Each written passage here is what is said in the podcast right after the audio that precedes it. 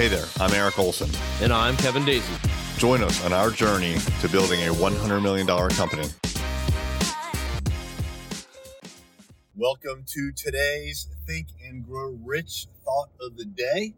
I am about halfway through chapter two, and you know he makes a ton of incredibly valid points.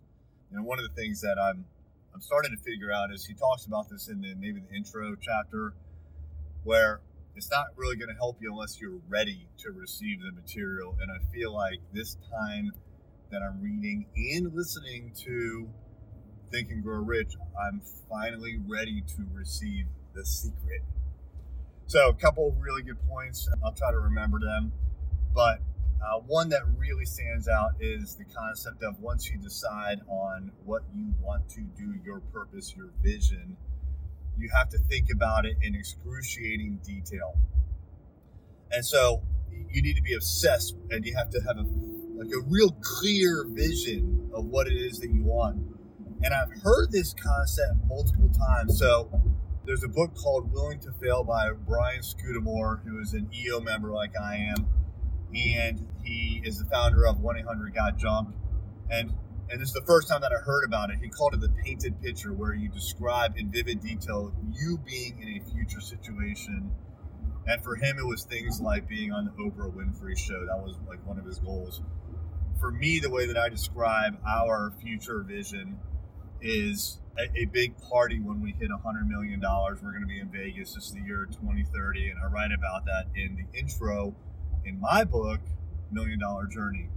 I've also heard this described by other people. One in particular that stood out to me was Andy Frisella, who is a podcast host and a businessman.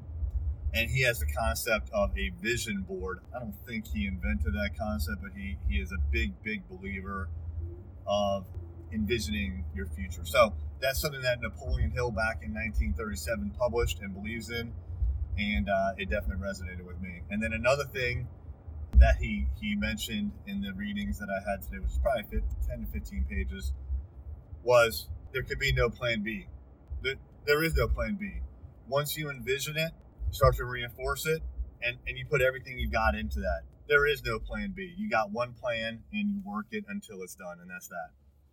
Uh, these are concepts that I've heard before, uh, but I didn't quite understand where they came from. I believe that they originated from Think and Grow Rich. I could be wrong, but certainly the more modern uh, influencers that I've learned this from over the last couple of years and listened to and whatnot, um, yeah, I, I, I, doubt they invented it. Maybe they discovered it on their own, but uh, it had been discovered before. So that is today's Think and Grow Rich thought of the day. I'll be coming at ya every day until I'm done the book. If you like this podcast and you know a lawyer who wants to grow their law firm practice, tell them to check out arraylaw.com. Array Digital exclusively serves managing partners who want to aggressively grow their law firm arraylaw.com.